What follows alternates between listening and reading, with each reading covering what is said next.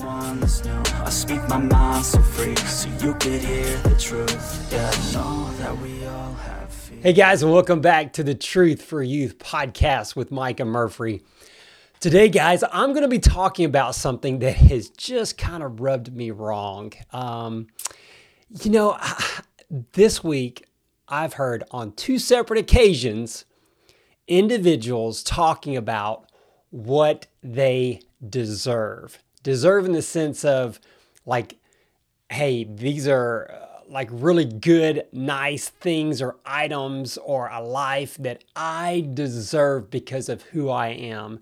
And I'm just like, ooh, as a Christian and as a follower of Christ, when I hear that, I kind of cringe a little bit because I know that as a follower of Christ, I don't deserve much right? Like, really, if I deserve anything, I deserve death, I deserve hell because I'm a sinful human being. You know, Romans 3:23 makes it very clear. It says, For all have sinned, everyone, everyone, all have sinned and fallen short of the glory of God. Now, all humans, of course, now Jesus, you know, he lived the perfect life, but he was also fully God as well as fully human. But other than that, everybody else, we're sinful. We've made mistakes. We have fallen short. And what does that mean? If we've sinned, which it's clear, I mean, I don't I don't think anybody out there would would say that they've never sinned. They've never told a lie. They've never taken something that didn't belong to them. They've never done anything bad, right? Like we've all done bad things. So what is the result of that? Well, if you look at Romans 6:23, it says, "For the wages of sin is death." I'm going to read you another uh, version.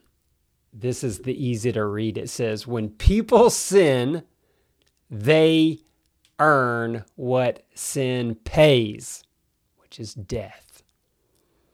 When people sin, they earn what sin pays, right? So just like if you have a job and you go do your job, you're going to earn what that job pays, right? Like if if you know you're getting paid minimum wage, well, that's what you're going to get paid. If you know you're going to get paid, you know, $10 an hour, then that's what you're going to get paid.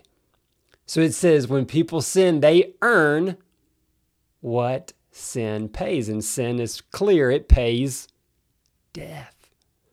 It pays death.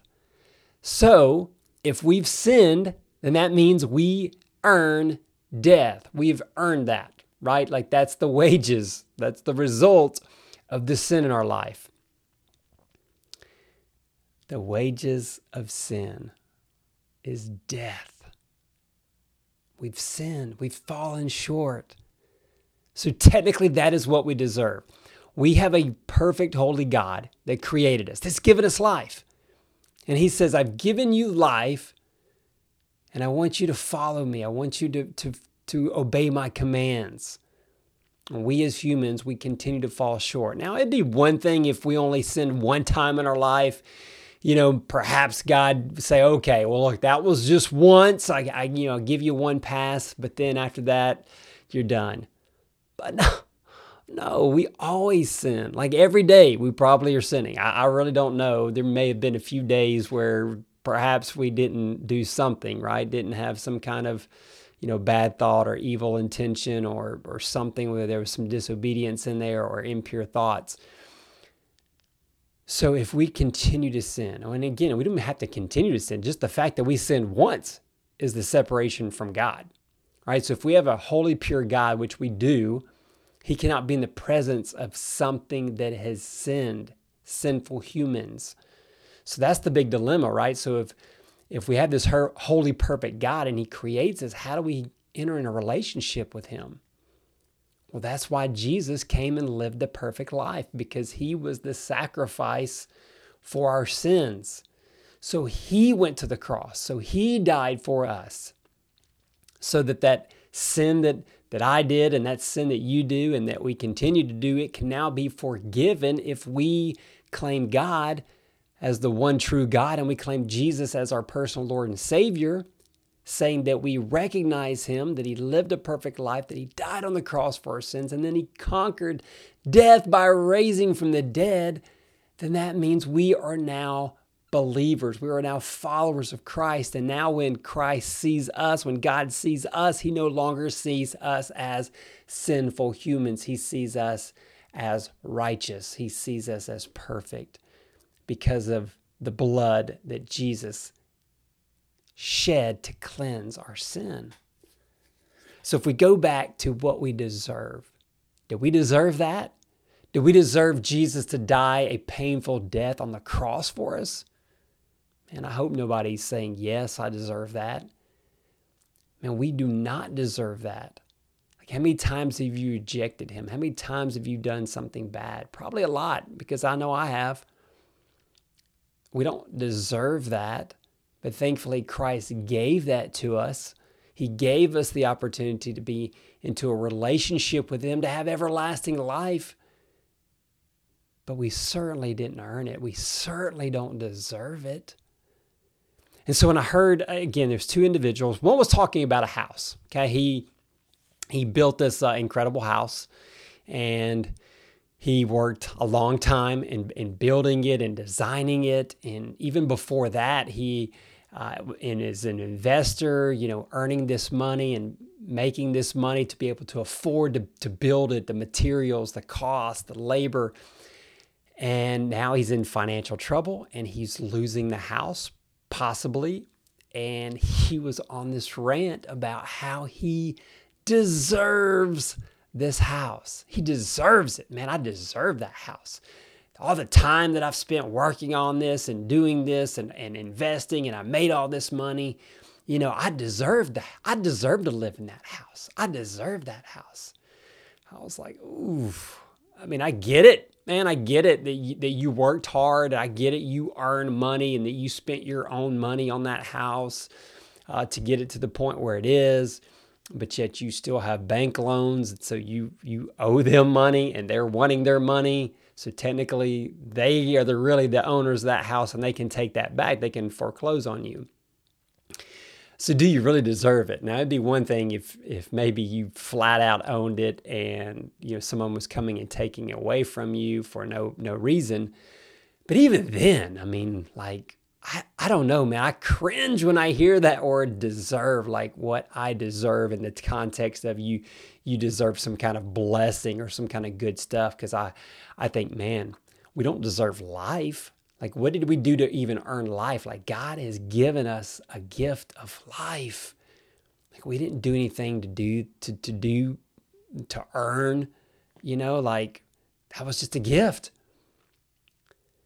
And you know, for for people to be so entitled, you know, and it's, it's not just him. It's there's so many people that I constantly hear uh, that they deserve certain things and they they have the right to certain things, and I'm like, man, I mean that's that's uh, that makes again makes me kind of cringe a little bit because I I know what I deserve and I know what the rest of this world deserves. We're not good people. We're not I mean, we're good maybe compared to some people, but you know what we are compared to God? We're filthy rags. That's what it says in Isaiah chapter 64, verses 6. It says, All of us are dirty with sin. Again, we just talked about Romans 3:23 saying that we've all sinned. And, and here's Isaiah saying, All of us are dirty with sin. All the right things that we've done are like filthy pieces of cloth. Think of a dirty, nasty piece of cloth. You know, it's just got dirt, mud, grime, maybe blood, sweat, stain on it. That's what our good deeds are like. Here's another um, this is the message. We're all sin infected, sin contaminated. Our best efforts are grease stained rags. So, all you people that have worked on cars, you mechanics, if you ever mess with grease, it's it's messy. It's it gets on you. It's hard to get off. Uh, it's usually black and and man, it it stains or it can stain. It's difficult to get out. And that's what that version is saying it's like grease stained rags. That's what our good deeds are, not our bad deeds. That's what our good deeds are compared to a holy, perfect God. So anytime we think that we're good and we deserve something, man, this this passage pops in my mind, and I just think about this, man. Like even my best efforts, even my good days, my best days are still like filthy rags, still like grease, dirty, muddy, bloody, sweat stained rags compared to God and His goodness. So we're not good. Maybe we're good compared to the evil people that we tend to compare ourselves to, but not compared to God. And another person that I heard talking about deserving, uh, they were talking about people and maybe being content in, in the lives that they have where they're unhappy, you know, which I know is kind of weird to say you're content, but you're unhappy. You know, not living to your fullest. Okay. So you're just kind of going through life, you know, not really happy, not really doing what you want to be doing or, or, or living your best life, you know, as a lot of people say. Um, but you're just kind of content, right? You're just kind of settling there. And or maybe just kind of giving up is maybe a better word. You're not really content, but you're not going to do anything about it. You're just kind of there. And he was saying, man, go get the life you deserve. and I was like, oh, I don't think we want the life we deserve uh, because that would be hell, right? That would be bad.